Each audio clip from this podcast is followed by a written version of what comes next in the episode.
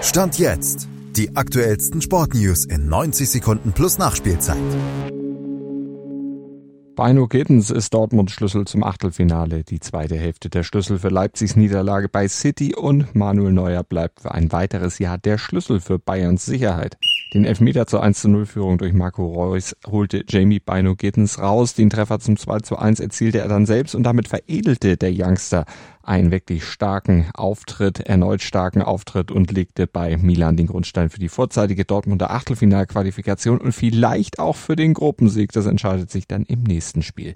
Karim Adeyemi brachte den 3:1 Erfolg im San Siro dann mit seinem Tor unter Dach und Fach. Gregor Kobel hielt dazu noch einen Elfmeter, unterm Strich also ein sehr gelungener Dortmunder Abend in der Hammergruppe und der dritte Sieg in Folge.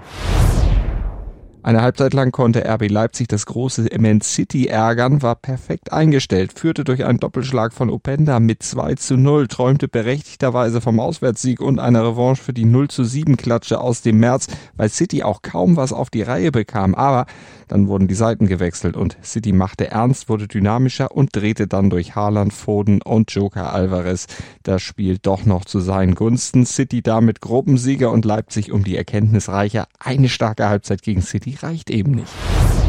Für Thomas Tuchel ist er der Schlüssel zur Sicherheit des FC Bayern und der bleibt dem Rekordmeister nun bis mindestens 2025 erhalten. Manuel Neuer hat seinen Vertrag verlängert mit großen Zielen. Nach seiner schweren Verletzung vor einem Jahr und dem erfolgreichen Comeback jetzt will Neuer nochmal richtig angreifen.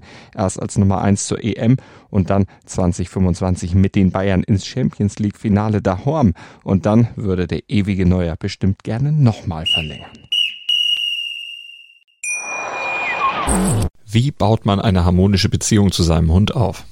Gar nicht so leicht. Und deshalb frage ich nach, wie es anderen Hundeeltern gelingt, beziehungsweise wie die daran arbeiten. Bei Iswas Dog reden wir dann drüber. Alle 14 Tage neu mit mir, Malte Asmus, und unserer Expertin für eine harmonische Mensch-Hund-Beziehung, Melanie Lippisch. Iswas Dog mit Malte Asmus. Überall, wo es Podcasts gibt.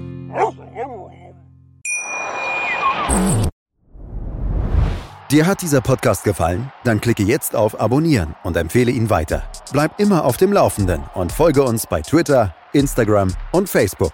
Mehr Podcasts aus der weiten Welt des Sports findest du auf meinsportpodcast.de.